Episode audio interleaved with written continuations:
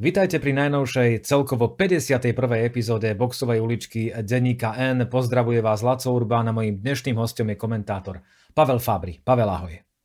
Ahoj. No, dnes sme mali naplánovanú debatu o priebehu pretekov v Imole a ešte predtým, ako bolo zrejme, že preteky budú zrušené, tak ja som riešil dilemu, že či budem sledovať veľkú cenu Emilia Romagna alebo zápas slovenských hokejistov na majstrovstvách sveta proti Slovinsku. Ani nie v podstate, či tieto dve športové podujatia budem sledovať, ale skôr ako. No a napokon som sa nemusel hrať na chameleóna a sledovať každým okom niečo iné, ale zámerne nehovorím, že našťastie, pretože vieme, vieme prečo, žiaľ región, v ktorom sa malo uplynulý víkend jazdiť, zasiahli obrovské povodne, ktoré si vyžiadali aj, aj, aj ľudské životy. A asi všetci, ktorí sa ef jednotke venujeme, sme sledovali situáciu. Na sociálnych sieťach bolo množstvo príspevkov, fotiek, videí, ktoré ukazovali naozaj, aká, aká vážna bola tá situácia.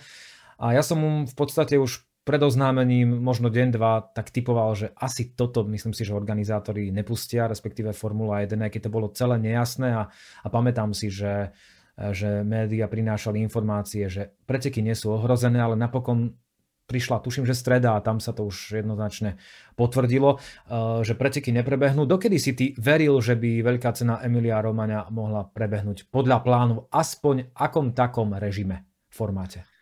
No, vlastně jsem navnímal tu situaci možná asi podobně jako, jako většina lidí s tím, že někdy v to úterý ve středu nebo respektive už začátkem toho minulého týdne se mluvilo o tom, že jsou tam silné deště a tak dále a tak dále, jak to celé bude.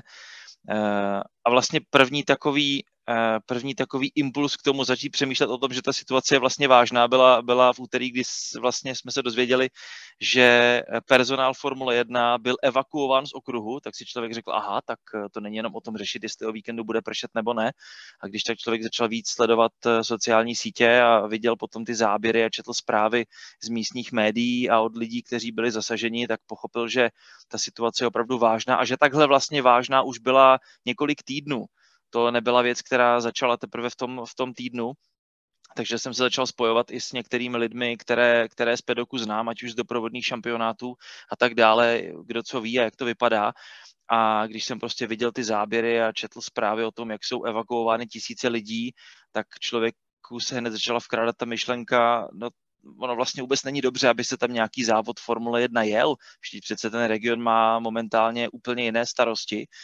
A spíš jsem přemýšlel uh, ani ne tak, že kdy, ale co bude ten impuls, který vlastně bude znamenat to zrušení, protože, uh, asi se k tomu i dostaneme, ale v zásadě nečekal jsem, že by to byla Formule jedna sama, která by přišla s tím a řekla, tak ten závod prostě nepojedeme.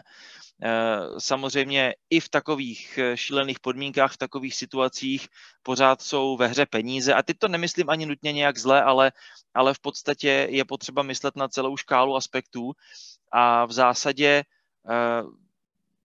vždycky, ten, ten, vždycky Formule jedna se vlastně řídí doporučeními místních orgánů a nestaví se nad jejich rozhodnutí. Takže jsem i očekával, že v podstatě proběhnou nějaké diskuze a zároveň Formule jedna bude respektovat ta rozhodnutí, ale na stranu druhou bude taky vyžadovat nějaké, řekněme, potvrzení, takovou trošku omluvenku, aby se v podstatě mohla odvolávat na zásah vyšší moci a mělo to potvrzené černé na bílém, protože potom i pro ní je to jednodušší, co se týče vypořádání různých komerčních dohod a tak dále a tak dále. Tak spíš jsem si říkal, co bude tím impulzem, který zastaví to pořádání velké ceny a jsem vlastně rád, že k tomu došlo relativně brzy před víkendem, než jsme si stihli zadělat na pořádný průšvih.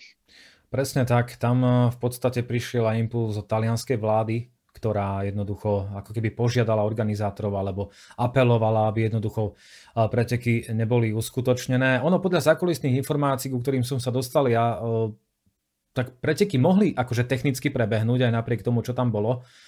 A, ale samozrejme z etického pohľadu by to bolo nepripustné, keď tam ľudia prichádzali o životy, o majetky, naozaj veľké nešťastie, ale uvažovalo sa teda o tom, že či veľká cena Emilia Romagna neprebehne bez divákov alebo v nejakom naozaj oklieštenom režime a promotér, teda to je taká informácia, ktorá samozrejme nie je potvrdená, ale niečo zo zákulisia, promotér vraj chcel, aby preteky prebehli, ale práve o, zásah talianskej vlády alebo ich apel jednoducho o, zapríčinil to, že sa preteky z pochopiteľných dôvodov neuskutočnili. Aj to je jednoznačne správne.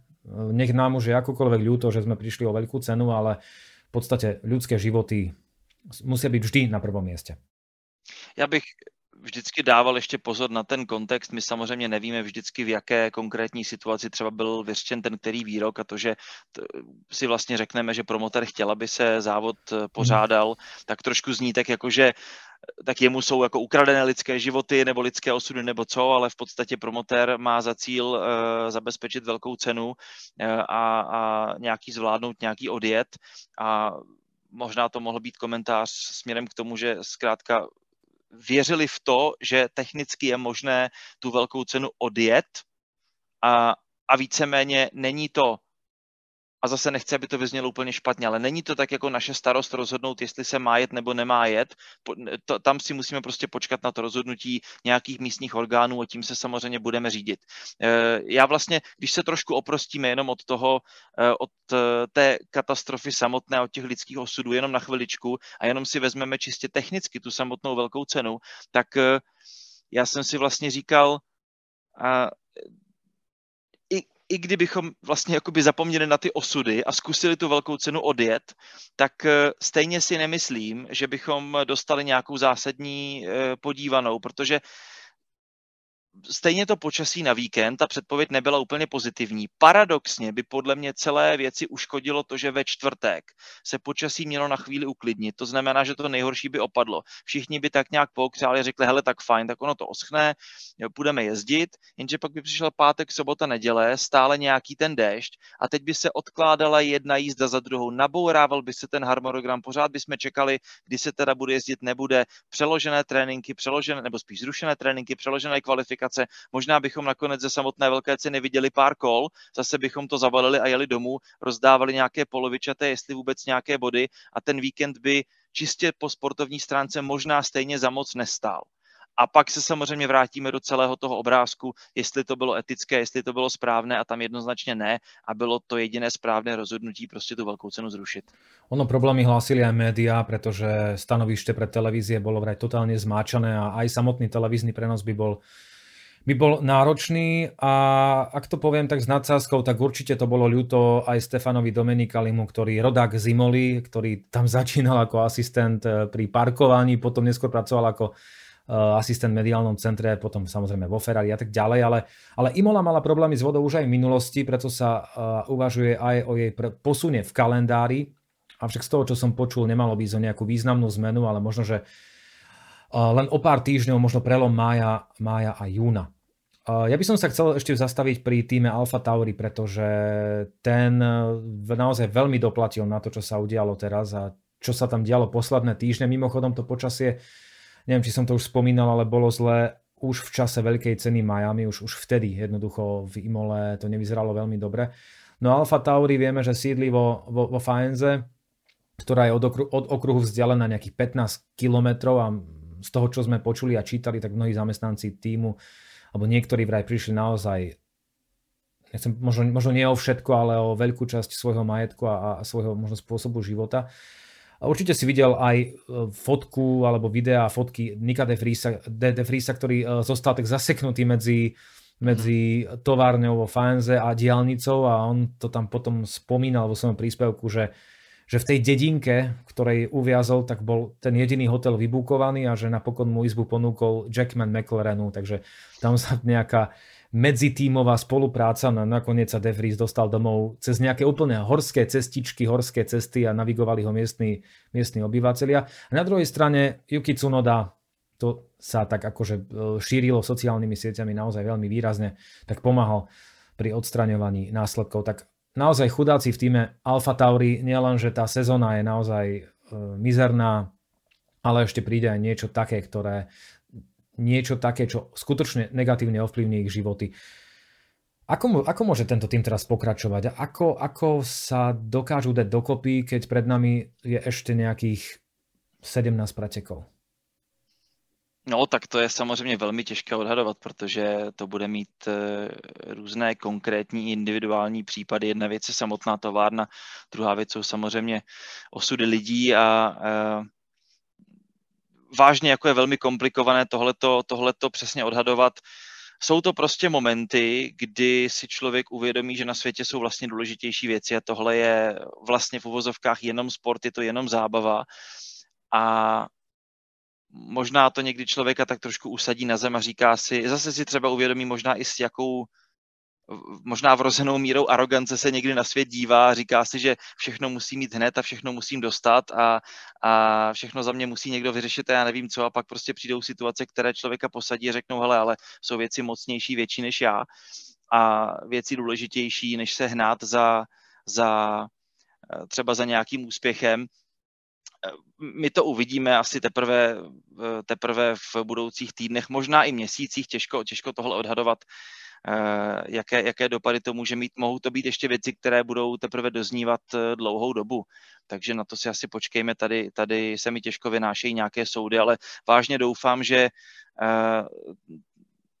to hlavní prostě se podaří všem, všem dotčeným lidem zajistit a to, to je nějaké vůbec místo k žití, k bydlení, k práci, pokud tedy samozřejmě nepřišli úplně o všechno.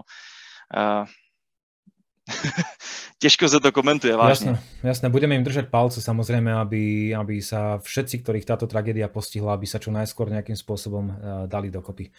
V tomhle věřím, že i ta rodinná komunita Formule jedna je dost semknutá. My jsme viděli i samozřejmě pomoc od přímo Formule jedna, p- také pomoc od, od Ferrari, různých dalších a věřím, že tady jedna věc je ta rivalita, ale druhá věc je pak ta, i ta lidskost, prostě všichni jsme lidi a přesně jak si říkal, jedna taková historka právě s Nyckem de Vriesem a, a Jackmanem McLarenu, pak řada těchto věcí jde stranou a taky člověk si uvědomí, kolik těch lidí vlastně v rámci pedoku se stejně zná už nějakou dobu, i třeba z předchozích působení, jsou to kamarádi napříč týmy a tak dále a dokáží si pomoct a prostě se v těch lidech probudí to hezké, které, které co v těch lidech je a um, věřím, že tohle zase otevře právě ten prostor té lidskosti. Veru tak, tak Ferrari daruje milión eur na, na odstraňovanie alebo škôd, alebo ako to mám, ako to mám nazvať, jednoducho na to, aby sa to nejakým spôsobom dávalo dokopy. Formula jeden takisto prispeje rovnakou čiastkou, takže možno sa pridajú aj ďalší. Uh, Autosport priniesol zoznam zrušených veľkých cien, uh, on spomína nejakých sedem, ale ja som sa pozrel ešte na ďalšie a skúsim ich teraz vymenovať. A ak k ním niečo budeš mať, pokojne môžeš reagovať. V roku devätnásťstopäťdesiatsedem to bola veľká cena belgická kvôli Suezskej kríze. Tam išlo o to, že prideľovanie benzínu a ekonomické turbulencie vlastne spôsobili, že organizátori žiadali týmy, aby akceptovali nižšie štartovné. Týmy to odmietli. Veľká cena belgická v tomto roku nebola. O dvanásť rokov neskôr, devätnásťstošesťdesiatdeväť, opäť Belgicko, ale kvôli tomu, že požiadavky jazdcov na zvýšenie bezpečnosti na okruhu neboli splnené včas, no a asociácia pretekárov na čele s Jackom Stewartom odmietla nastúpiť do týchto pretekov. devätnásťstoosemdesiattri až osemdesiatpäť plánovala sa veľká cena New Yorku, ktorá sa v tom čase ocitla v kalendári, ale napokon z nej nič nebolo kvôli protestom ochranárov, právnym problémom, nedostatku sponzorov a napokon aj nezáujmu televíznych spoločností. A v roku devätnásťstoosemdesiatpäť opäť do tretice Belgicko, kvôli niečomu, čo, sme, čo som ja naposledy videl vo Formule E ešte v mexickej Pueble, kvôli rozpadávajúcemu sa povrchu trate na viacerých miestach, ale tieto preteky napokon boli iba presunuté z júna na september v roku devätnásťstoosemdesiatpäť. No a ešte zo pár naozaj heslovite, zo pár veľkých cien. dvetisícjedenásť, to si už aj pamätám, Bahrajn kvôli občianskym nepokojom. A tie boli vtedy súčasťou série viacerých nepokojov naprieč Severnou Afrikou a Stredným východom. No a vieme, ako to bolo v covidových sezónach. Austrália, Kanada, tam to bolo naozaj... Najmä Austrália bola na poslednú chvíľu, to som si aj teraz vravel pred Imolou, že Formula jeden dokázala reagovať veľmi rýchlo a nie niekoľko hodín pred, pred samotným štartom toho celého kolotoča. No v lani to bolo Rusko, kvôli vojne na Ukrajine, tento rok je to Imola a nezabudneme na to, že tento rok bol, bola zrušená alebo vyradená z kalendára aj Čína kvôli opatreniam súvisiacim s pandémiou, ale o tom vieme už pomerne dlhý čas. Tak chceš k tomu niečo doplniť, povedať, alebo ideme ďalej? Vlastně tak celkový pohled, jsou to, jsou to dost různorodé situace. Za prvé se ukazuje, že e, není to žádná legrace zrušit velkou cenu a je to tím pádem docela ojedinělá záležitost. Přece jenom je to velký kolotoč, ve kterém se točí spousta peněz, spousta zájmů e, a to rozhodnutí je opravdu velmi, velmi, velmi těžké. v některých těch situacích se zkrátka ukazuje, že jsou zkrátka věci důležitější než nějaký sportovní svátek. Občas nám je zkrátka připomenuto, že Matička Příroda je prostě silnější, jakkoliv se jí neustále lidstvo snaží poroučet. A vlastně jenom taková ještě jedna poznámka, to jsou příběhy zrušených velkých cen a ano. Pak jsou některé ano. příběhy nezrušených velkých cen. Doplnil bych tam, a hodně se teď i znova připomínala a zmiňovala velká cena Belgie dva tisíce dvacet jedna, která nebyla zrušena, ale vlastně asi měla být. A ta, ta, ta tvrdohlavost, s kterou jsme v podstatě odkládali, odkládali, čekali, nic se nedělo a nakonec se to dostalo až do tak šílené situace, že jsme vlastně za safety kárem odkroužili dvě kola, jenom abychom naplnili literu pravidel a rozdali nějaké body, ale proč a za co? Jasně, to bylo vůči... dobré. Tehdy vůči George Russellovi ve Williamsu to bylo asi každému sympatické, řekněme. E, jasně, ale to je taková jedna story. Ale to i vlastně společně s tou opravdu na poslední chvíli zrušenou velkou cenou Austrálie, to byly dva varovné případy z nedávné doby pro Formuli jedna. Podívejte se, pokud chcete udělat velké rozhodnutí, tak jedna věc je ho udělat, ale druhá věc je ho taky udělat včas a to načasování je strašně důležité.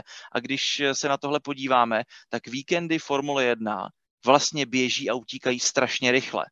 A zároveň i případ zrušené velké ceny Emilia Romagna ukazuje mnoha lidem, že to není jenom o tom přivést dvacet aut, postavit je do garáže, vyslat je na trať a máme závod. Ale ten cirkus, ten kolotoč je obrovský, má spoustu logistických témat, překážek, náležitostí, spousta věcí, které se musí udát, připravit, vychystat. Víkend nezačíná pátkem, dokonce ani čtvrtkem, kdy už slyšíme nějaká, nějaká vyjádření jezdců a, a první, první setkání s médií. Víkend začíná víceméně na začátku toho týdne a stojí zatím obrovská spousta práce, kterou musíte zvládnout. A to všechno není tak jednoduché přivést, není tak jednoduché to přesunout, není tak jednoduché to ukončit a je potřeba to rozhodnutí načasovat správně. A tady se naposledy vrátím právě k tomu, že to bylo správné rozhodnutí zrušit velkou cenu v Imole. Vlastně jsem si říkal, jak je hrozně paradoxní, že záchranné složky vyvíjejí enormní úsilí, riskují sami své vlastní životy, aby zachránili v uvozovkách pár tisícovek lidí z, z těch okolních oblastí. A my tam ženeme desítky tisíc dalších. A teď, i kdyby ta voda nakrásně opadla, jenom si představte, jak by vypadaly příjezdové cesty, jak by vypadala parkoviště, jak by se tam lidé nahrnuli, dožadovali se toho, ale já mám lístek, já tam patřím, já musím na Formuli jedna, proč to tady nemáte zajištěné, já tady už čekám prostě v blátě dvě hodiny a nakonec by ještě záchranáři na to, jak už teď byli vystaveni obrovskému stresu a tlaku a, a nekonečné práci, tak by ještě museli řešit desítky tisíc lidí, které, tam, které bychom tam pumpovali zpátky do té oblasti. E, tam prostě bylo opravdu potřeba nechat ty složky dělat svoji práci, říct si, hele, teď jsou tady fakt důležitější věci, Formula jedna je jenom sport, jenom zábava a to prostě počká. A to ešte musíme spomenúť aj to, že niektoré tieto zložky by museli byť presunuté aj na samotný okruh, takže áno, by boli v podstate zamestnané niečím, čo nie je také dôležité v tej chvíli ako záchrana ľudských životov. A riešilo sa samozrejme, či bude táto veľká cena nahradená a to asi pri pohľade na kalendár bolo asi aj science fiction, pretože ak by sme chceli Imolu niekam strčiť, tak by nám vznikli štyri po sebe idúce veľké ceny alebo v niektorých prípadoch päť veľkých cien po sebe následujúcich alebo skrátenie letnej prestávky. Takže napokon to vyzerá tak, že Imola nahradená nebude. Šéf talianskeho automobilového zväzu sa vyjadril, že, že preteky tento rok neprebehnú, ale že zmluva bude mať, zmluvu bude mať Imola predĺžená o rok, o ďalší rok do roku dvetisícdvadsaťšesť. No a promotéri tejto veľkej ceny vlastne oznámili, že držitelia vstupeniek si ich môžu preniesť do budúcej sezóny alebo požiadať o vrátenie peňazí. Takže s, t- s tou náhradou to naozaj mm, nie je asi reálne, najmä keď to potvrdil aj šéf talianskeho zväzu. A ja som uvažoval, že o čo sme vlastne prišli, my, takto sebecky, akože fanúšikovia Formuly jeden. No tak Formula jedna prišla o rekord, pretože to bude opäť len dvadsaťdva veľkých cien, rovnako ako v lani. A to ešte nie je koniec sezóny, nechcem nič privolávať. A, ale o čo sme prišli, tak to je ten test kvalifikačného formátu, nového formátu s pneumatikami, kde by sme v každej z troch kvalifikačných častí videli tri rôzne druhý, teda Formula jeden povie, že kedy máte mať ktorú zmes obutú. Teraz mala prebehnúť skúška v Imole, ale napokon to vyzerá tak, že, že táto skúška prebehne v Barcelone, nie je to isté a hovorí sa najmä o Maďarsku. A čo mňa najviac asi mrzí z takého športového pohľadu je to, že ja som sa veľmi tešil na jednotlivé vylepšenia tímov, preto som, pretože som bol zvedavý na Mercedes, pretože sme čakali, čo prinesie, či sa niekam posunie. Tak skúsim sa teba opýtať, o čo sme prišli my, ale teraz čisto iba športovo. Když nakousnu na začátku ten formát kvalifikace, já vlastně nevím, co od něj čekat a co od něj chci čekat. Sportovně vlastně nevím, co má přinést. Já chápu asi tu snahu pokusit se ušetřit nějaké sety pneumatik, zredukovat to, kolik toho na ty velké ceny vozíme, to znamená méně nákladů, méně vyrobené gumy, nižší náklady, trošku i o malinko šetrnější situace pro životní prostředí, dejme tomu, ale sportovně kvalifikace je přece o tom, že se snažím z toho auta vyždímat absolutní maximum a je to dneska ve Formule jedna, kde je potřeba šetřit gumy, občas i šetřit palivo, jezdit nějak takticky, tak je to vlastně jeden z mála momentů, kdy vidíme současné stroje, jedny z nejlepších vůbec v historii Formule jedna, je na absolutní hraně. A tam, pochopitelně, si každý potřebuje vybrat ty gumy, které tomu autu nejvíce, nejvíce sedí. Když nařídíme, pojede se na tvrdých, pak na středních, pak na měkkých, tak jasně, ale jsou auta, která, kterým prostě na té dané trati ta a ta guma vůbec nesedí. Ano, může to zase zamíchat roštem, spíš si myslím, že na to zase spíš doplatí týmy z druhé části pole a víc toto pole roztáhne, než aby, než aby to přineslo nějaká překvapení, možná několik málo, těžko říct, ale... Uh, jde to za mě trošku proti duchu kvalifikace a spíš to podle mého uh, tu, uh, tu dramatičnost uh, sníží. Ale to si musíme počkat, uvidíme, pokud ten kvalifikační formát bude otestován, tak se něco málo dozvíme, i když je pravda, že jeden, dva pokusy uh, ještě jar nedělají, takže ono by to potřebovalo pak ten formát testovat na, na větším vzorku závodu, abychom z toho mohli dělat nějaké relevantní záběry, závěry. Co se týče upgradeů, to už je zajímavější téma, taky jsem se moc těšil na to, co Mercedes předvede. Zároveň taky Ferrari, i když Ferrari avizovalo už před víkendem, když zjistilo, jaká je předpověď, že nakonec ty upgradey nepoveze, protože to nemá tak velký smysl. Docela hezky to ukazuje, v jaké situaci je Mercedes versus Ferrari. Ferrari na tom není tak úplně špatně jako Mercedes. A tím pádem má trošku víc co ztratit. Ono to auto není vlastně úplně špatné.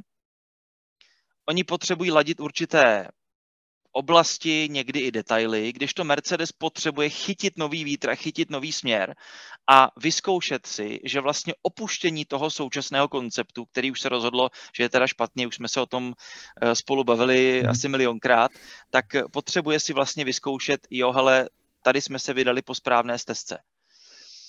A oni nemají tak úplně co ztratit na rozdíl od Ferrari.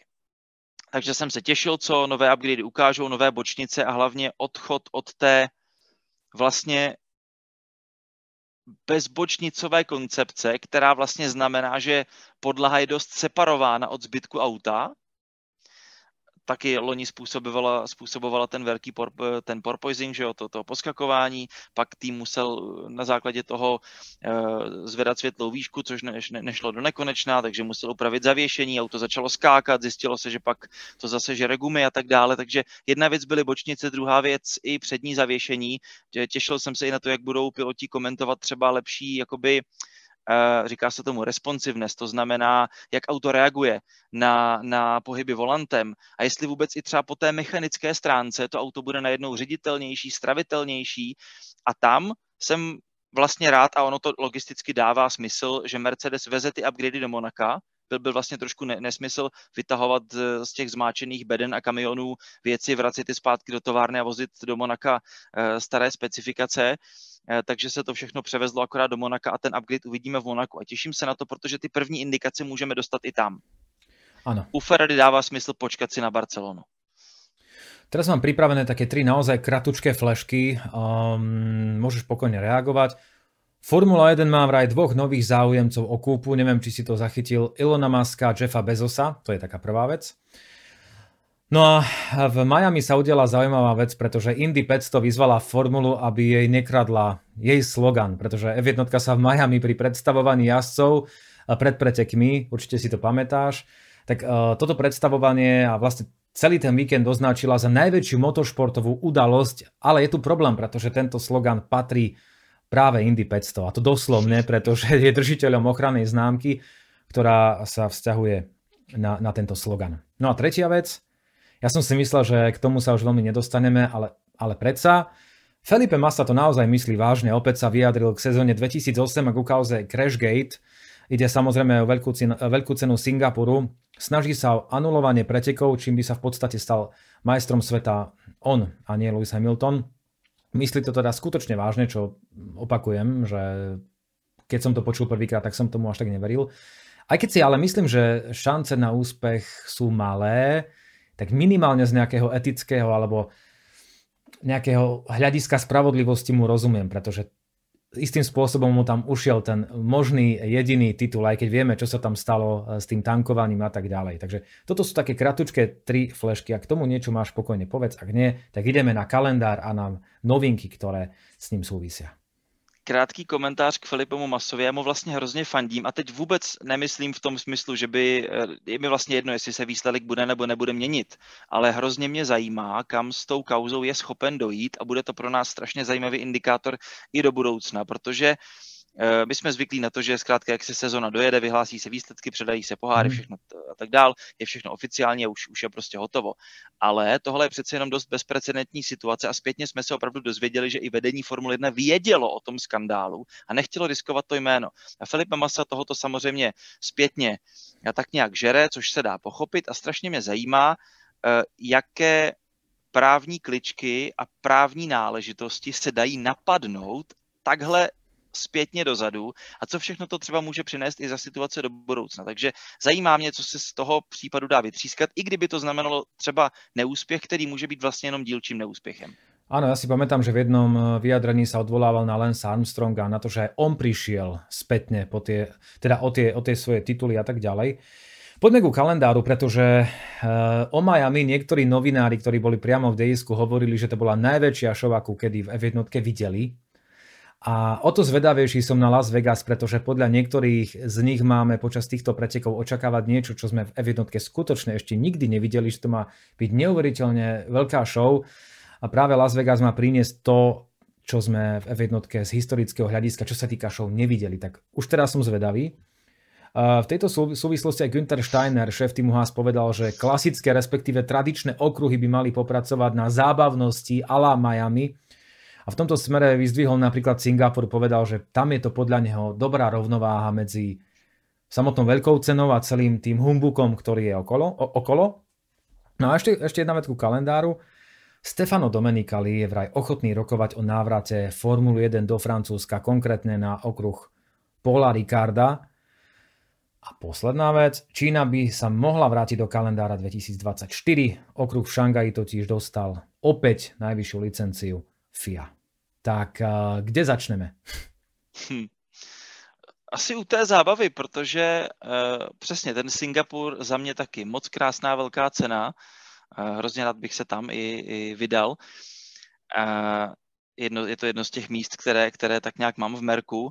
Uh, vůbec Singapur a celé to prostředí. Ale přesně ta rovnováha mezi nějakou, nějakými aktivitami okolo, protože přeci jenom je hrozně fajn mít ještě nějaký další zábavný doprovodný program. Strašně moc to pomůže. Nezapomínejme na to, že nejsou jenom hardcore fanoušci Formule jedna, ale je taky celá řada jiných a když máme mít návštěvnost ve stovkách tisíců, tak je tam spousta lidí, kteří se prostě přijdou pobavit a u toho chtějí vidět velkou cenu. U Miami bych možná tu větu, že to byla, jak jsi to říkal, největší zábava na ano. Formule jedna. Největší show, jako kedy Formule největší jedna viděla. Show, tak já bych skoro řekl, jestli už to nejspíš největší show, kterou ti lidé ve svém životě viděli a jestli náhodou si vůbec všimli, že se vedle toho jela nějaká Formule jedna. Protože skoro bych řekl, že právě ta Amerika už je trošku moc ta show, trošku málo Formule jedna a malinko se obávám, aby, aby se ve Vegas na tu Formule jedna vlastně úplně nezapomnělo. Ono se ani nezapomene. Ale to je přesně ono, ta rovnováha. Některé velké ceny jsou prostě nudné a je pravda, že krom toho, že se kouknu na jízdy na trati, a nemám tam moc žádný doprovodný program, tak je to takové trošičku utrpení. Ale a je, a je strašně fajn i kam se posunul ten entertainment, když se dneska jdeme podívat do všech možných fanzón a tak dále. Šlo to strašně dopředu, já jsem za to rád, ať tu ať fanoušci zažijí i nějaké odreagování mimo Formule jedna, trošku zábavu jiného ranku, pak zábavu týkající se Formule jedna a tak dále. A ten víkend je prostě komplexní, jasně, ale musí to mít přesně tu rovnováhu. Poďme k šprintom a k zmenám v jednotke, pretože opäť Stefano Domenicali povedal, že v budúcom roku by ich chcel tie šprinty až dajme, že na tretine pretekov, čo pri dvadsiatich štyroch znamená osem šprintov. A povedal, že za šprinty by mali byť udeľované, udeľované takisto trofeje, čím by podľa neho mal šprint dostať nejakú vyššiu hodnotu.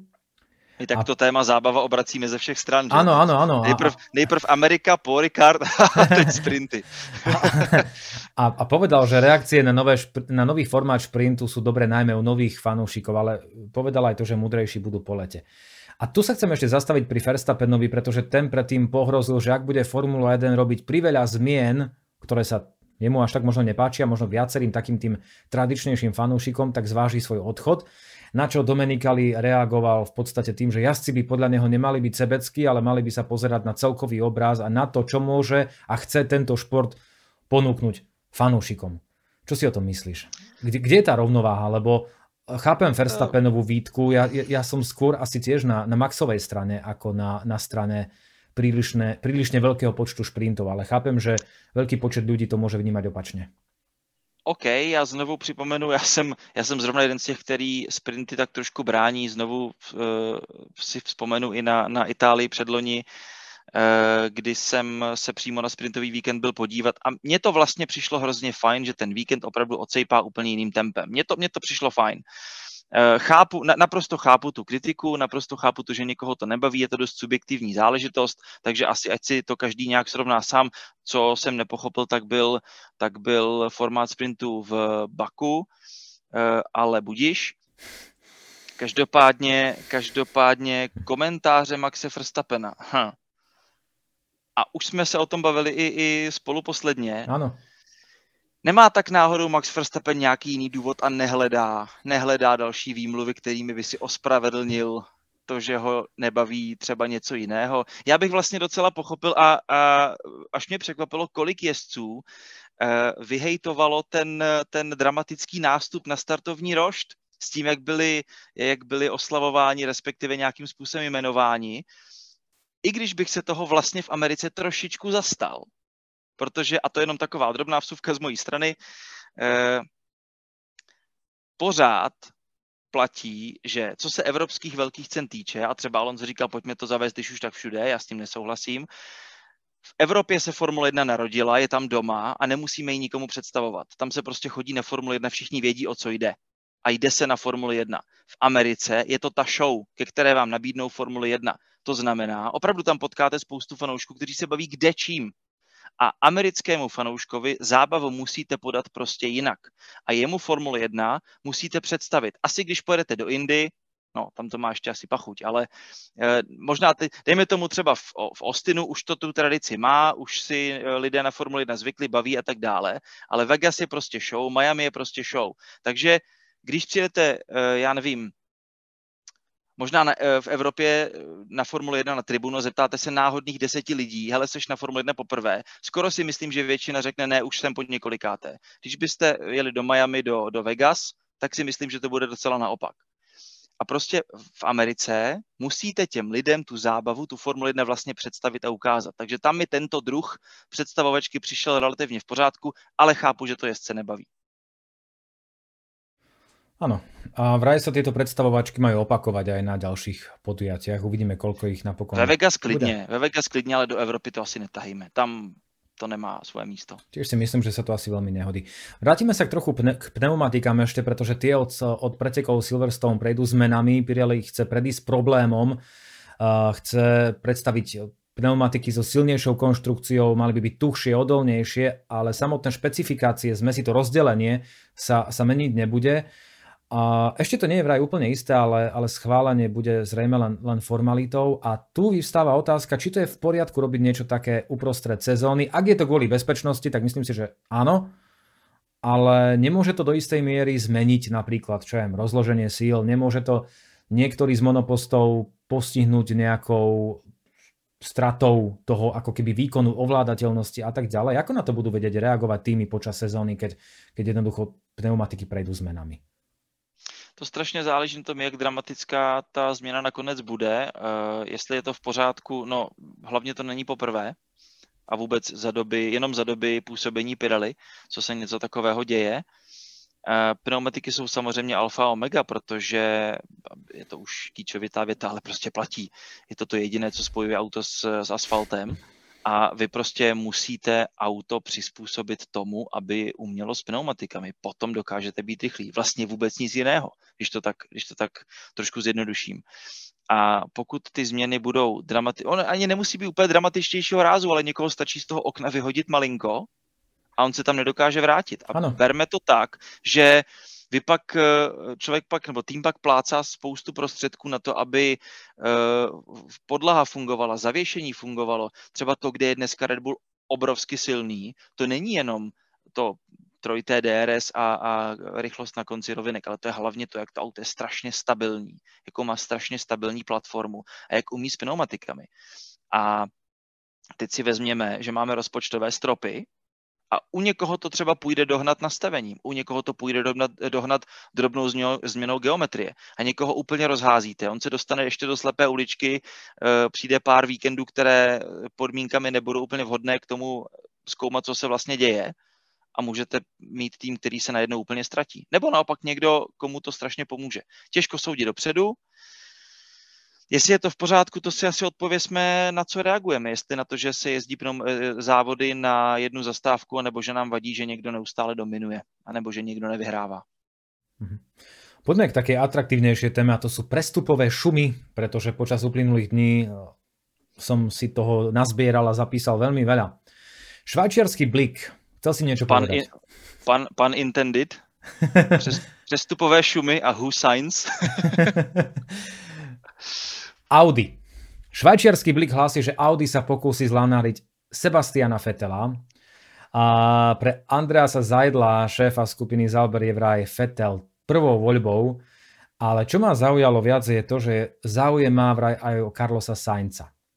No a tu je ďalšia vec súvisiaca s Carlosom Sainzom, pretože španielské periodikum El Nacional informoval, že, informovalo, že o Sainza má záujem Alpine.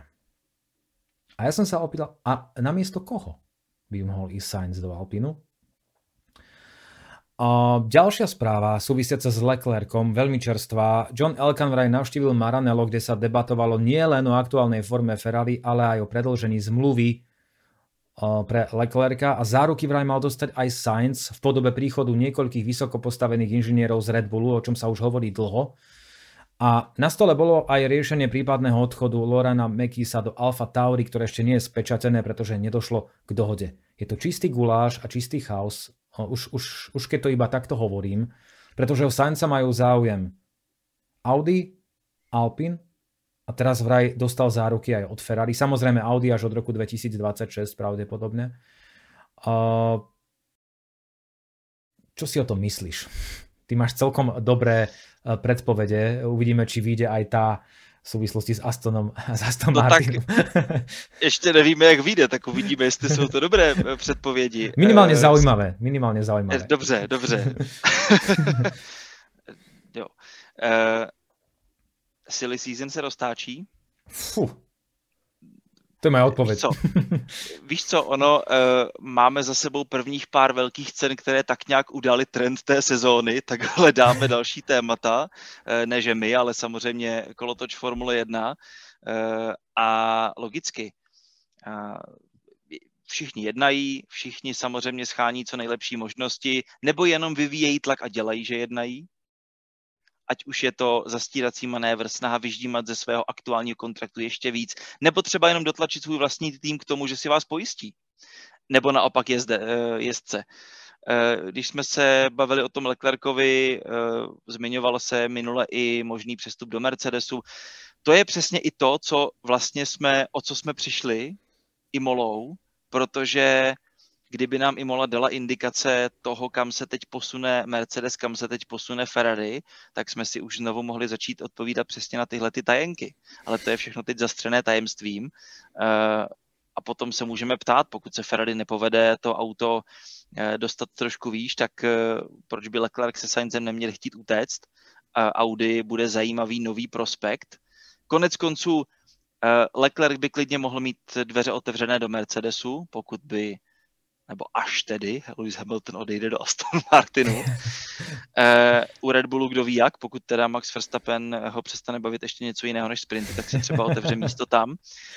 U Alpinu, pokud si chlapci začnou výjíždět do vlasů, tak taky třeba někdo půjde z kola ven. Ale když se třeba podíváme na Carlose Sainze, tak po něm nikdo z těch jiných současných top týmů zatím úplně nekouká, řekněme.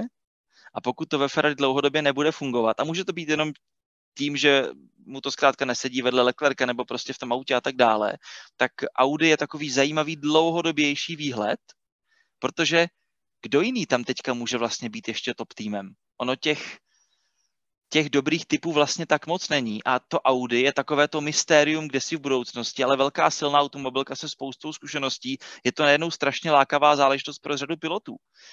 A Sebastian Vettel, řekl bych, že to je spíš taková teď marketingová zajímavost. I když věřím a jsem spíš přesvědčen, že Sebastiana Vettela začnou svrbět prsty, nemyslím si už, že se vrátí do Formule jedna, ale v niečem niekde drandit ešte bude.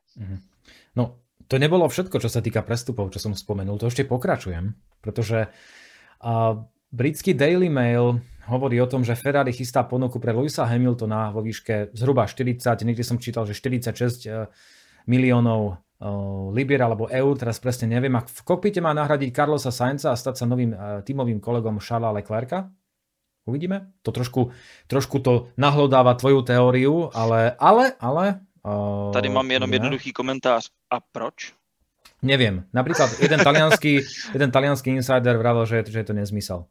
A tiež si, tiež si veľmi nemyslím, že by Hamilton šiel, šiel do Ferrari, ale človek nikdy nevie. Formula jeden dokáže prekvapiť. Mick Schumacher nahradí po sezóne jedného z dvojice de Vries Sargeant. To druhé vraj chce najmä Wolff, teda, de Vriesa, teda Schumachera vo Williamse. Uh, Wolff samozrejme veľmi dobre pozná svojho niekdajšieho podriadeného a šéfa týmu Williams Jamesa Wolffa. Ten zas bráni Sargeanta, ktorý má podľa neho rýchlosť, ale zatiaľ ako keby nemal veci pod kontrolou. A mimochodom teraz taká vsúka, sponzor Williamsu, spoločnosť Gulf dnes oznámila alebo vyzvala fanúšikov, aby sledovali konto týmu, respektíve konto Gulfu v piatok dvadsiateho šiesteho mája o trinástej hodine, pretože príde nejaké, nejaké vyhlásenie. Možno to bude ďalšie špeciálne lakovanie, to by ma neprekvapilo, keďže nás čaká Monako. Helmut Marko povedal, že Mick Schumacher de Vriesa nenahradí, pretože za de Vriesa je zodpovedný Toto Wolff a nemohol chýbať opäť Ralf Schumacher, ako tradične opäť, opäť povedal niečo, o čom budeme hovoriť aj my tu. Franz Tost vraj chcel Micka v Alfa Tauri, ale Mick vraj vadil Helmutovi Markovi. Mick, respektíve meno Schumacher. Tak čo si myslíš o tomto? K de Vriesovi sa ešte dostaneme konkrétne, tak možno, že iba čo sa týka toho Schumachera, či si myslíš, že je reálny jeho návrat buď už ako pilota Williamsu, alebo ako, ako pilota stajně Alfa Tauri? Nevím zatím, jestli reálný. Každopádně má podporu Tota Wolffa a už jsem to říkal v momentě, kdy Mick Schumacher vlastně opustil Haas a sáhl po něm Mercedes, tak Mick Schumacher se může stát opravdu horkým želízkem a žádaným artiklem, protože on, on je rychlý. Vždycky byl rychlý. Jenom za mě chyběly ostré lokty, bylo to taky v juniorských kategoriích, konec konců i v té Formule jedna, ale tu rychlost má a pokud teď nabere zkušenosti vlastně v mistrovském týmu, jasně, který nemá úplně nejlepší auto, ale je to mistrovská sestava, která umí závody perfektně zvládat, tak se může naučit a získat opravdu velmi, velmi cenné zkušenosti a potom může být opravdu hodně zajímavou volbou, pokud. A teď otázka, co bude to pokud. Nyck de Vries, řekl bych, že pořád je brzo na to hodnotit, konec konců Alfa Tauri letos má opravdu hodně špatné auto, s tím se musí de Vriesovi vážně špatně jezdit, ale e, samozřejmě ten pohár trpělivosti není, není e, bezedný, respektive spíš má nějaké okraje, které prostě může přetéct, e, takže, takže e, je to takové dávání nože na krk některým závodníkům, ať už je to de Vries nebo právě Logan Sargeant, jasně taky. A říkal jsem to vždycky, když Logan Sargeant nastupoval do Formule jedna, i v té Formule dva to bylo vidět, on má skvělé víkendy, pak má víkendy, kdy to zahodí po školácké chybě a říkáte si, no tak to je teda pecka. Otázkou je samozřejmě, jak se z toho dostane a jaká bude ta zbývající nebo spíš další postup v rámci sezóny. Pokud se z toho skutečně zvedne, začne zajíždět výkony srovnatelné s Alexem Albonem, není důvod to měnit. Pokud se nezvedne, tak se prostě Williams bude pohlížet někde jinde a tam Mick Schumacher klidně může být velmi, velmi zajímavá volba. No a horúcim, horúcou témou je Nyck de Vries, pretože po skúške sedačky Daniela Ricciarda v Alfa Tauri sa spustila nenormálna spr- smršť toho, že či de Vries zostane v Alfa Tauri, alebo či ho vymenia ešte počas sezóny. Ale ako sa ukázalo, tak ide asi skôr o to, že Ricciardo by mal v júli v Silverstone absolvovať testy pneumatik Pirelli a zrejme nielen s Red Bullom, ale aj z Alfa Tauri a potom aj v septembri v Monze. A ja som uvažoval o tom, že či by malo pre Ricciarda význam vracať sa do ef jeden z Alfa Tauri. Tak on už pred sezónou vravil, že ak by sa mal vrátiť, tak len s autom, ktoré má šancu zvíťaziť. To bola jeho podmienka. A Alfa Tauri zatiaľ teda vôbec nevyzerá, že by malo mať takéto nejaké šance. Ja som spustil aj takú anketu v box, v, vo facebookovej skupine Boxovej uličky a pýtal som sa, že či by mal de Vries dostať ešte šancu, alebo či by mal dostať prednosť Ricciardo. A skončilo to, takže osemdesiat, zhruba osemdesiat percent členov tejto skupiny hlasovalo za to, že de Vries by mal dostať ešte šancu a dvadsať percent by uprednostnilo Ricciarda. Helmut Marko uviedol, že de Vries dostal žltú kartu, ešte nie, nie červenú, a že práve počas najbližších veľkých cien sa ukáže, že aká bude jeho, jeho ďalšia budúcnosť, pretože rozdiel medzi ním a Cunodom je, priznajme si, že je naozaj veľký a začín, začínajú sa spomínať možní náhradníci de Vriesa, Liam Lawson, pilot Superformuly, momentálne líder tohto šampionátu, vďaka tomu, že cez víkend vyhral preteky na okruhu Autopolis a je novým lídrom tohto šampionátu. Je to naozaj perfektné načasovanie, pretože on, na rozdiel od druhého kandidáta, ktorým je Ayumu Iwasa, má super licenciu a médiá sa sústredujú najmä, najmä na, na, na Lawsona, takže uvidíme, ako to bude. Lawson povedal, že on to nerieši, že on sa sústredí samozrejme len na aktuálnu sezónu, ale vieme, že to je asi len také nejaké vyjadrenie a neverím, neverím, že na Formulu jeden nemyslí tento pilot. Tak uh, co, a, co ako vidíš ty? Říct? No jasné, čo, čo iné by mohol co povedať? Co by teď měl říct, zároveň určitě by nebylo dobré, aby si v téhle fázi pustil pusu na špacír, to by samozřejmě ani neudělalo dobře marketingově a mohlo by to v klidu zaříznout jeho kariéru Red Bullu, takže tam je jasné, že on teď je na dobré vlně a jede skvěle tu, tu super formuli. Takže, takže jen tak dál a věřím, že on je právě tím, kdo když už, tak by měl nahradit de Vriese. U Ricciarda, jak si říkal, to nedává žádný smysl a spíš to jeho působení momentálně půjde směrem toho testu Pirelli, což je vlastně zajímavé jak pro Ricciarda samotného, tak pro Red Bull, protože Red Bull, a byl to Christian Horner, který řekl, že byl až šokovaný tím, co, co, za, co za jezdce se vlastně v Ricciardovi vrátilo z Renaultu, potažmo, potažmo McLarenu potom. E, byl to úplně někdo jiný, ale víceméně e, to fundamentální nestratil. Zase už se to rychle začalo na simulátoru zlepšovat a vracet zpátky k tomu, co Red Bull v něm dříve znal.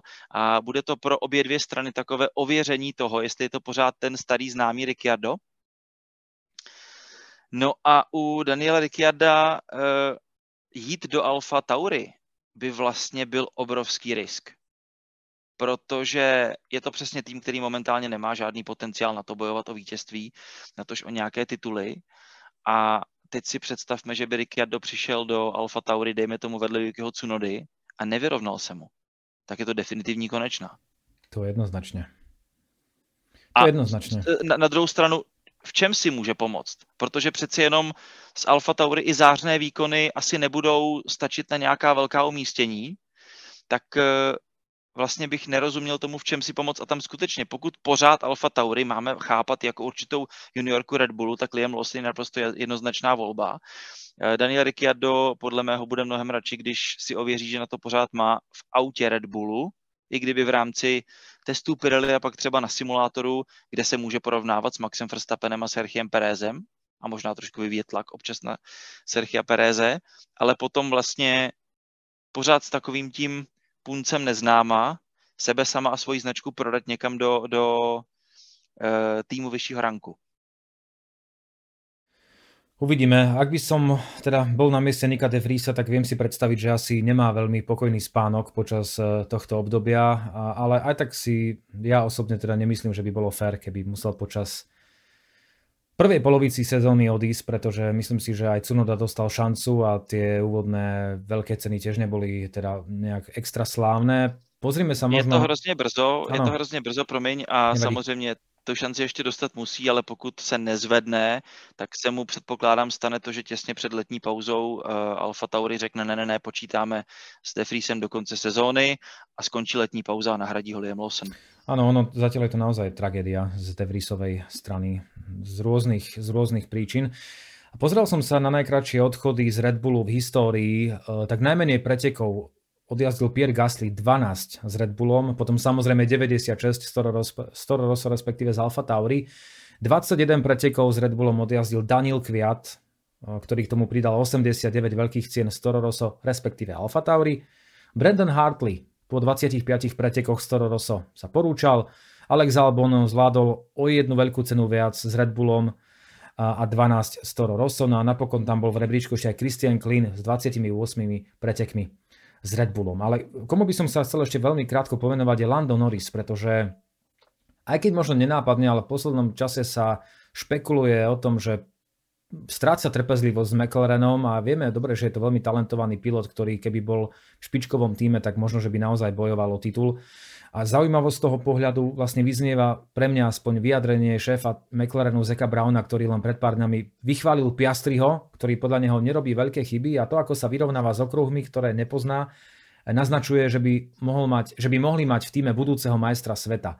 A teraz e, chápem, že to môže byť možno len povzbudenie pre Piastriho, ale ako sa môže v takej chvíli cítiť Lando Norris, ktorý je určite kvalitný pilot a, a mám občas pocit, že jednoducho Piastri, vieme, vieme, čo sa o ňom hovorilo už pred príchodom do ef jedna, ale ne, nemusí sa Norris báť toho, že McLaren to začne viac hrať na Piastriho?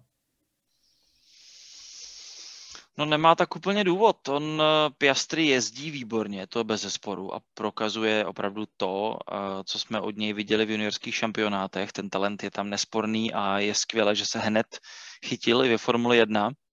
Ale on nezajíždí Landa Norrise do země. Oni spolu dokáží vyrovnaně soupeřit a vlastně McLaren má teď dva velmi, velmi kvalitní závodníky, na které klidně může vsadit svoji budoucnost. Jenže otázka, teď je primární otázka, kde ta budoucnost McLarenu je a s jakým autem. Tady McLaren musí řešit trošku jiné věci, než nějaké prioritizování, favoritizování, dřív než se mu piloti rozutečou.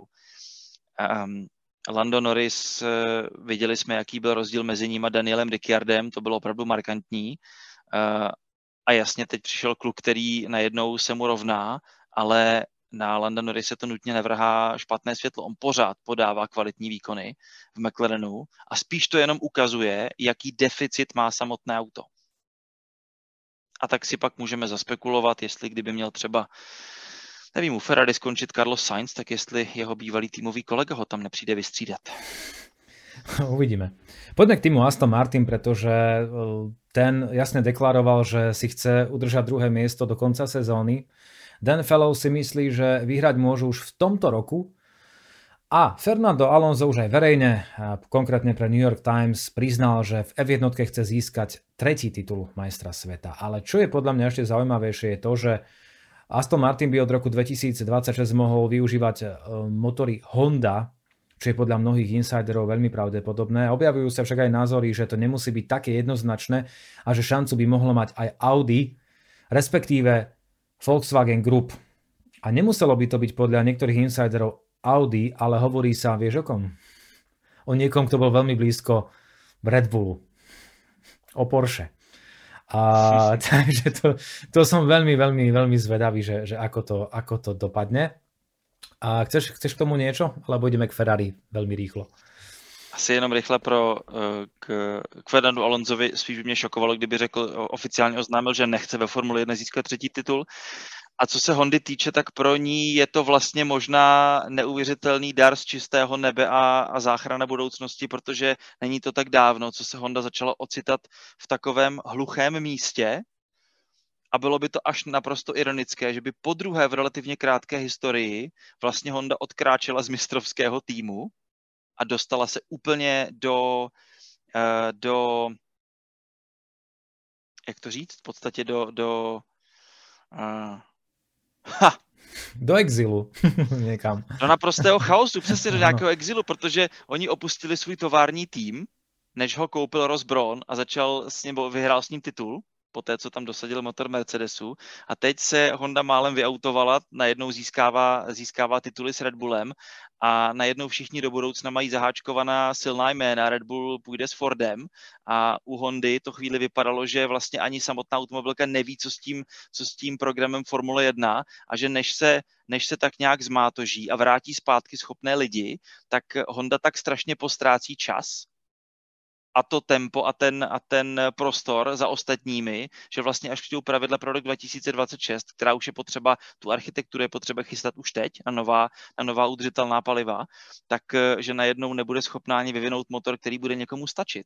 Takže spojení s Astonem Martin by mohlo dávat určitý smysl a pro Aston Martin je to vlastně jednoznačný signál, hele, jestli my ale chceme prostě definitivně být uh, mistrovský tým, tak potřebujeme mít vlastně tovární tým. A ne jaksi zákazník Mercedesu. Už teď oni ještě pořád chodí na aerodynamický tunel Mercedesu, teď ještě bydlí v kontejnerech před, uh, před vlastním barákem, ale za měsíc už se budou stěhovat. Uh, takže, uh, takže teď už si víceméně tam, tam inženýři mezi sebou laškují o tom, kdo, kdo, kdo bude sedět a či je která židle, ale už brzy konečně nová továrna, nový tunel, nové všechno a k tomu tovární značka, respektive tovární podpora, to by bylo možná docela zajímavé. Poďme k Ferrari, ale veľmi, veľmi kratučko. Mňa zaujalo akurát to, čo povedal Damon Hill, pretože podľa neho by Ferrari malo zavolať späť Mattiu Binotta a umiestniť ho v technickom týme, pretože práve on je odborník v tomto smere. Možno sa ale Binotto ocitne skôr v Alpine, kde by mohol byť buď takisto súčasťou toho technického týmu, alebo dokonca aj šéfom týmu. K tomu sa ale ešte dostaneme. Mňa teraz skôr zaujíma to, že či by to bol podľa teba do, dobrý krok a, a ja, ja, ja si dávam takú akože rečnícku otázku, na ktorú ale nepo, neodpoviem, že či by to Binotto prijal po tom všetkom, a aby ešte no. pôsobil pod, pod Federicom Wasserom. A on byl špatný tah sebrat ho z technického týmu a dát ho na pozici šéfa týmu. Prostě člověka schopného, on vlastně nebyl schopný rázný manažer, co se týče manažování týmu a vlastně sekírování lidí. Ale vedení technického týmu, vždyť on v tom Ferrari byl jakou dobu. Fuh. A stál za, za spoustou úspěšných designů, spoustou úspěšných konstrukcí. Takže jednoznačně eh, já si nemyslím, že by zrovna pod Fredem Wasserem to pro něj mělo být nějaké peklo. Oni mezi sebou si konec konců neudělali nic špatného. Spíš tam určité jiné konexe na určité části rodiny, jestli tam už není tak trošku zlá krev. I když mám malinko pocit, že Mattia Binotto je v tomto takové, takový mouchy, sněste si mě. A já vlastně nevím, jestli by to dokázal mít tomu Ferrari tak úplně za zle a kdyby se mohl věnovat té technice, tak třeba by to ve finále zkousnul a, a dokázal by tam fungovat. Každopádně on potřebuje být někde v nějaké technické roli. Tam bylo jednoznačné, že ta, ta, ta role šéfa týmu Core Ferrari mu prostě neseděla. K Binottovi sa ešte vrátime v súvislosti s Alpínom, ale ešte predtým sa pomenujme trochu Mercedesu, pretože sme už vraveli, že práve Mercedes mal byť jedným z najzaujímavejších tímov počas víkendu v Imole. Uh, začnem Hamiltonom, pretože ten sa vyjadril opäť tak všeobecnejšie, že by po skončení kariéry rád skúsil NASCAR, MotoGP alebo IndyCar a doplnila aj to, že Formula jeden by podľa neho malo byť pútavejšia a potrebuje lepšiu show, čo asi jasne uh, súhlasí aj s tým, ako sa on správal v Miami. On bol asi jeden, jeden z mála, alebo možno jediný pilot, ktorému ne, ne, nevadila tá predstavovačka jazdcov, to si pamätám, ako sa on vyjadroval o tom. Povedal, že zmeny sa mu páčia, že Formula jeden sa uberá dobrým smerom, páčia sa mu nové mesta, nové okruhy, ale zároveň dodal aj to, že dôležitý je balans medzi novými a tradičnými okruhmi, aj keď on povedal, že preferuje tradičné. A pred koncom kariéry ve jednotke povedal, že by rád zavítal aj do Afriky, na mysli mal pravdepodobne Kajalami, nie že pravdepodobne, ale určite, pretože práve tento okruh je vraj blízko k tomu, aby sa stal súčasťou kalendára. A pridám ešte aj trochu bulváru, pretože Nedávno sa hovorilo o tom, že Fernando Alonso tvorí pár z Taylor Swift, tak neviem, či si zachytil, že s kým vraj tvorí pár Lewis Hamilton, ale spomína sa Shakira. Nič nie je potvrdené a úprimne ani na to potvrdenie nejako nečakám. Viem pokojne spávať, určite táto informácia ma až tak netrápi, ale opäť sa nám scelebritnieva v jednotke ešte viac, takže bude to zaujímavé. Bude zaujímavé sledovať, čo sa udeje. David Coulthard tak povedal, po, pokojne, pokojne povedz niečo k tomu. Ne, Rihanna už to asi nebude. Ne? Asi nie. David Coulthard povedal takú zaujímavú vec, že ak bude mať Mercedes lepšie auto, ako má teraz, čo je asi nie je ťažké dosiahnuť tento úspech, tak Hamilton, no dobre, beriem späť, asi je, ako vidíme. Takže Hamilton bude lepší ako Russell, pretože teraz je Hamilton mysľou niekde inde a možno sa tak nesústredí, ako by sa sústredil, ak by o niečo šlo. Pokojne reaguj, pretože uh, myslím si, že myslím na to isté, na čo ty. Prostě uvidíme, co přinesou ty updaty. To je hrozně klíčové, protože tam může nastat zlom, obrat a vlastně důvěra v nějakou budoucnost v Mercedesu. To samozřejmě musí mít notně dopad i na samotné závodníky a proto jsem strašně zvědavý, jak ten nový, ne že ještě úplně nový koncept, ale v podstatě definitivní začátek odchodu od toho starého a nějaká, nějaké první indikace, nové zavěšení, nové bočnice, nová podlaha a tak dále, kam to všechno může vést. Uh, Poďme ostok. Ďalej. Okay. No, Toto Wolff sa pochválil, respektíve pochválil novú posilu z Red Bullu, zvláštnu poradkyňu Janie Pugliovu, ktorá podľa neho zo sebou prináša obrovské know-how. No tak to teda naozaj verím, pretože Pugliová bola Uh, veľmi vysokou členkou uh, Red Bullu a mala veľmi blízko k Christianovi Hornerovi, takže verím, že teraz ten tok informácií smerom k Wolffovi pravdepodobne tak prúdi vo veľkom. Hlavne jestli know-how, jestli know-how nepřináší v kufříku na flešce, že jo? A pak je to všechno, je... Pak je, pak je všechno v pořádku. Tak ak, ak, by aj, ak by aj náhodou, tak máme zarobené minimálne na veľmi zaujímavé mesiace a roky, o čom sa bude určite hovoriť. A, ale pred niekoľkými hodinami sme sa dozvedeli aj to, že Mercedes, jeden z najväčších tímov v jednotke, plánuje rozšírenie svojej základne v Brackley, čo má prispieť, oni to hovoria takže k lepším pracovným podmienkam, celkovému prostrediu. Malo by to stať okolo nejakých sedemdesiat miliónov libier a Wolff dúfa, že to bude hotové do konca roka dvetisícdvadsaťpäť. No a posledný tým, ktorému by som sa chcel venovať, je Alpine, pretože ten zažíva v poslednom období naozaj turbulentné časy. Pozícia Otmara Safnauera je možno ohrozená. Šéf Alpinu Laurent Rossi totiž v jednom televíznom rozhovore povedal, že niekto musí zaplatiť za to, ako tento tím funguje napriek veľkým zdrojom a financiám. A je tu opäť taká šuškanda, že by Safnauera mohol nahradiť človek, ktorého som dnes už spomínala. Tým človekom je Mattia Binotto. Neviem, samozrejme to nejako potvrdiť, je to len nejaká fáma, nejaký možno názor. Nakoľko je to pravdepodobné, kto vie, ale padlo aj ďalšie meno a tým menom je Erik Boullier. Čo ty na to? Tak asi svoje k svým, já nevím.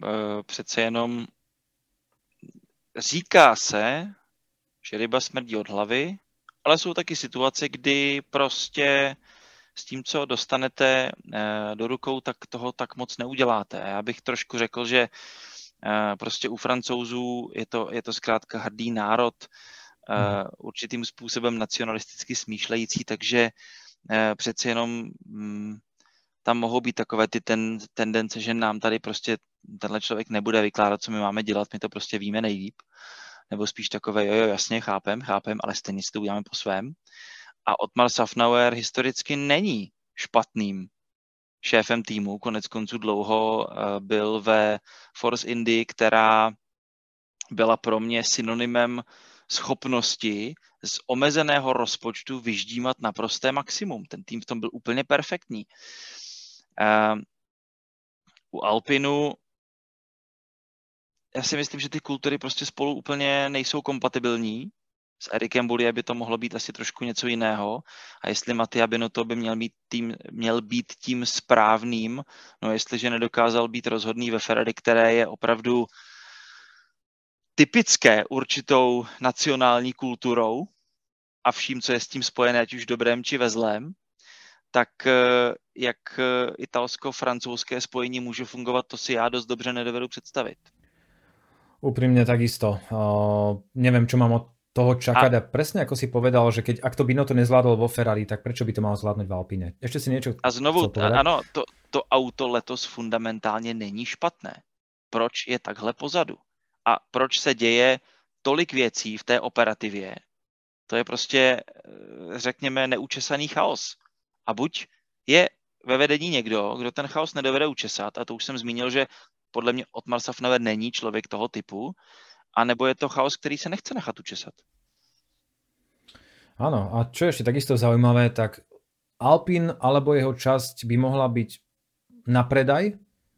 Vraj americký obchodník s automobilmi, konkrétne spoločnosť AutoNation, by mohol priniesť množstvo peňazí. Laurent Rossi povedal, že Renault neodíde ani neprestane s investíciami, ale môže sa, môže sa zmeniť ten pomer tých investícií a pomer alebo význam, význam tej, tej podpory smerom, smerom k stajni. Tak to je ďalšia podľa mňa veľmi zaujímavá správa, ktorá môže veľmi výrazne ovplyvniť budúcnosť tejto stajne.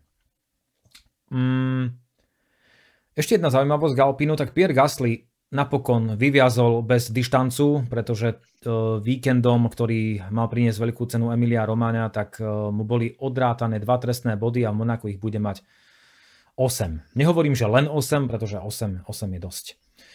No a na záver už v podstate iba jedna taká chuťovka z Fínska, neviem, či si to zachytil, ale Valtteri Bottas pred, začal predbežné rozhovory o oživení skrachovaného okruhu Kimi Ring, ktorý môže teoreticky hostiť MotoGP, ale aj Formulu jeden. Tento okruh jestvuje od roku dvetisíc devätnásť, ale jeho plány a nejaký rozvoj narušil COVID a potom po vojne na Ukrajine prišiel krach. Okruh dlhuje, respektíve jeho majitelia dlhujú asi dvadsaťpäť miliónov eur a sám Bottas povedal, že to nebude jednoduché. No, no Fínsko ešte nikdy nehostilo, teda ak sa nemýlim, preteky Formuly jeden, ale napriek tomu má majstrov sveta. A čo je zaujímavé, tak Fínsko je len jednou z dvoch krajín na svete po Novom Zélande, ktorá má majstra sveta a nikdy nehostila veľkú cenu. Ja si myslím, že veľká cena Fínska, tak to by som si akože naozaj pozrel. Neviem, ale, ale museli by tam byť skoky v lesích. Dobre, súhlasím. To je pro mňa, to je pro mňa stelesnení, stelesnení motorsportu ve Finsku. Píšeme Valterimu. Vedle toho jedna malá vsuvka, v Maďarsku byl otevřen nový okruh Balaton Park. Áno. Který, na kterém se koncem roku nebo v druhé polovině roku bude, bude, budou jezdit první závody. Uh, a Hungaroring naopak se má na nějakou dobu zavírat, protože se na něm chystá dost zásadní modernizace celého pedoku, celého uh, komplexu uh, boxových budov. Takže se nabízí otázka, jestli se velká cena Maďarska taky na chvilku nebo na větší chvilku nepřestěhuje. Já jsem viděl layout toho okruhu, určitě aj ty, a celkom se mi to... Mne sa to celkom pozdává, takže... Ja ešte tak úplne neviem, ja neviem, třeba na cestovní auta asi fajn, na Formule jedna si to úplne nedovedu predstaviť, ale budiš. E, moc rád sa tam vydám, možná sa tá šance veľmi brzy naskytne, takže, takže som zvedav. Tak budeš mať skúsenosť z prvej ruky. No, tak čaká nás Monako cez víkend. Počasie by tam malo byť zaujímavé. Aktuálna predpoveď, teraz keď to nahrávame v pondelok večer, tak vyzerá daždivo, od útorka do piatka, aj v nedeľu popoludní, ale samozrejme to sa ešte môže, môže zmeniť. Uh, aktualizácie tímov, vylepšenia by sa mohli prejaviť, aj keď nie v plnej miere, vzhľadom na to, aká je to trať, ale aspoň, ako si aj ty povedal v súvislosti s Mercedesom, tak mohli by sme dostať nejaký náznak toho, ako by to mohlo, mohlo byť. Čo môžeme čakať od pretekov Monaku? Samozrejme, okrem toho, že okrem takých, takých tradičných vecí, vieme, aký je tam charakter trate, minimálne možnosti na predbiehanie a tak ďalej. Tak čo ty čakáš od Monaka? No, pokud by to měl být suchý závod na jednu zastávku, tak spíš procesní záležitost, což je prostě dáno i tím, jaké obrovské tramvaje ty, ty dnešní ef jedna jsou. A déšť do toho vždycky umí vnést nějaký ten chaos, nějakou tu nepředvídatelnost. Takže já doufám, že B bude správně a přijdou nějaké zajímavé momenty a třeba i to, že Fernando Alonso zamíchá kartami mezi Red Bully. Uvidíme, práve Fernando Alonso naznačil, že by to v Monaku mohla byť najlepšia, najlepšia šanca na víťazstvo. Tak uvidíme. Hosťom dnešnej epizódy Boxovej uličky denníka N bol komentátor Pavel Fabry. Pavel, ďakujem veľmi pekne, že si si našiel čas. Díky moc, měj se hezky a zdravím taky všechny fanoušky. Aj túto epizódu, milí poslucháči a diváci, nájdete na YouTube, v podcastoch, ale aj v aplikácii Denníka N. Pozdravuje vás Laco Urban. Počujeme sa, vidíme sa po veľkej cene Monaka. Majte sa.